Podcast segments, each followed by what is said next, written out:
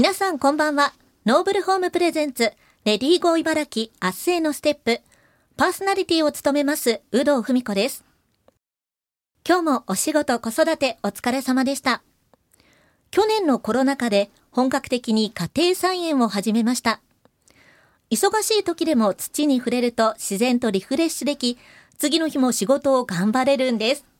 忙しい人こそおすすめです。さて、現代の女性は結婚や出産による働き方の変化、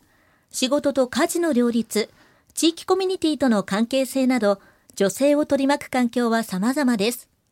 そこでこの番組では、女性が生き生き働ける社会になるために、リスナーの皆さんの不安や悩み、疑問などを専門家の意見を交えながら、一緒に考えていきます。お仕事や家事の合間に、ほっと一息つきながら、働く女性の未来について一緒に考えてみませんか？さて、今回のテーマも、女性経営者、管理職としての働き方です。今回も、ケーズ電機水戸本店店長、上級執行役員、安村美子さんをスタジオにお迎えしております。安村さん、よろしくお願いします。よろしくお願いします。前回は、ケーズ電機で働いて感じたことなどをお伺いしましたが、はい、入社して29年ということで、はい、そうなんです、はい、はい、管理職まで働いたそのモチベーションの上げ方っていうのはどんなふうにこう保っていたんでしょうか？あはい。そうですね。あの管理職になるまではあの自分軸だったんですけども、はい、その自分の売り上げが上がることがモチベーションだったんですね。うん、で管理職になってからは考え方が変わりまして、はい、あのやはりみんなが頑張ってくれている姿とかあの目標達成したねよかったねっていう笑顔がやはりモチベーションにつながりましたね。はい、あじゃあその管理職になる前となってからで、はい、モチベーションのこう上げ方も変わったってことなん、ね、変わりましたね。はい、へえ。まあでもその管理職になっても、はい、なかなかこう会社全体が自分のことって思えないことも多いと思うんですけども、えー、そんなことないんですか？そんなことないですね、え。ー、あのみんながやはり頑張ってくれてあの店長これ売れたよってあの何々あのたくさん売れたよって言うとあの正直恥ずかしいんですけども抱きしめたいくらいも自分は嬉しいので、えー、はい実際にハグすることは、ね、ああの今はできないので 言葉でもうハグしたいくらい嬉しいよっていうことは言いますね。はい、なるほど、はい、いやでも本当にね皆さんも仲いいんだなっていう感じなんですけども、はい、あのキャリアもねこう築いていく中で、はい、やっぱりこうぶつかる壁っていうのもあると思うんですけども、はい、こうやめたいなって思ったことなんかはなかったんですか？はいあの人生で大きな壁がありまして一番はやはり母が亡くなったことなんですけどもで、はい、その時は本当にあの落ち込んでしまって仕事を続け続けられるかなっていう気持ちにはなりました。はい、まあ、それでも続けようと思ったのは何か理由があったんでしょうか、はい。あの一つはあの住職さんがあの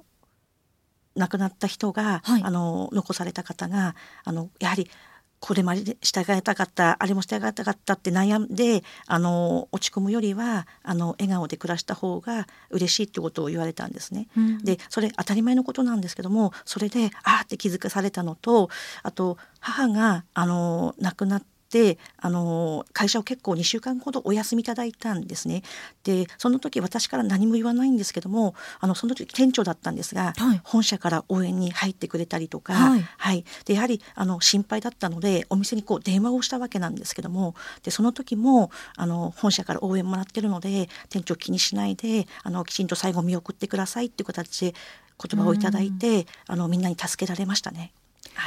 はいいやもうじゃあ周りが本当にサポートしてくださったってことなんですね。はい、い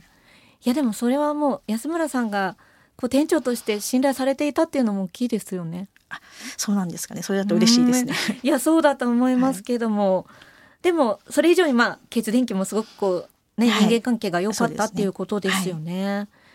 まあ確かにこう自分が辛い時にこうね会社の仲間が助けてくれるっていうのは大きな力になりますよね。はい、そうですね。うん。まあ実際にこうね店長になっていたということなんですけども、その中で働き方だったりとか、はい、まあ先ほどね考え方も変化したっていうことがありましたよね。そうですね。うん、はい。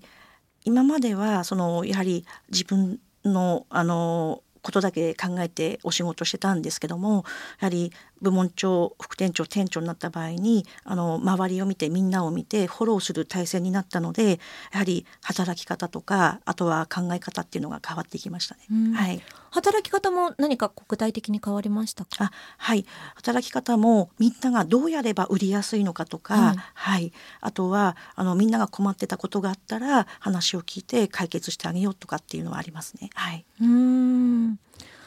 実際にこう時間としてはこう短くなったとかってありますか？あ。勤務としては。どちらかというと量は多くなるんですよね。仕事の量としては。仕事の量としては多くなるんですけども、はい、あの当社のいいところなんですけども、はい、皆さん時間になったらきっかり あの帰りまして、はい、はい、あの任せて帰ることができます。あ、なるほど。はい。あの部下の方とかに仕事をこう、はい、任せて帰ることができる、はい、はい、まあ、店長だからもう一日中いるとかじゃなくて、うん、はい、部下の方に任せてあの帰ることができますので。なるほど、はい、でそこも信頼関係ですよねやっぱり。そうですね。はい、うん、そんなこういい人間関係を作る、なんかこうコツとかっていうのはあるんですかね？あはい。そうですね。あの自分の中でですね、はい、はい、あの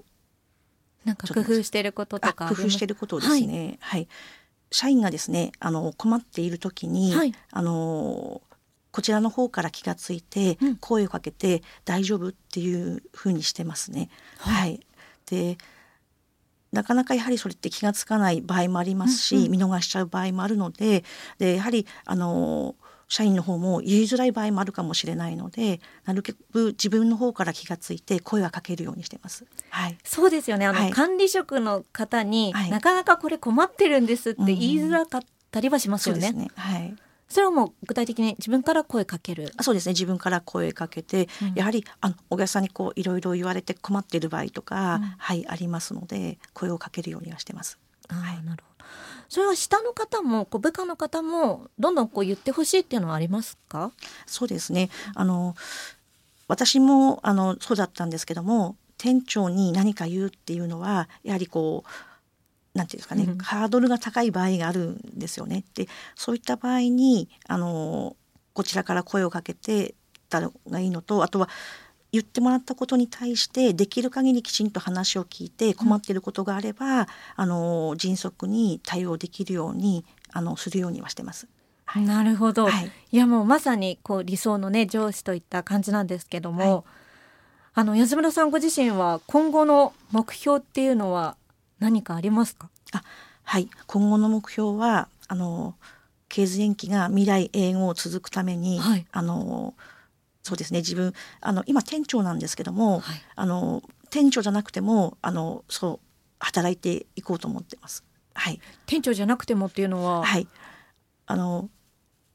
店長降ろされることはないんですけども、はい、シニアになっても、はい、あのうちシニアになっても働いてる方がたくさんいらっしゃるんですね。え、はい、年齢っていうのはどれくらいまで、はい、はい、と一応65歳まで、はい、で一応60歳で定年なんですけども、はい、あの60過ぎてもあの経済でシニアになって働いてる方はいらっしゃいます。はい、あそうなんですね。はいはい。へまあ、何かあって明日からも店長じゃなくて販売って言われてもあの未来永劫続くために私は働きます。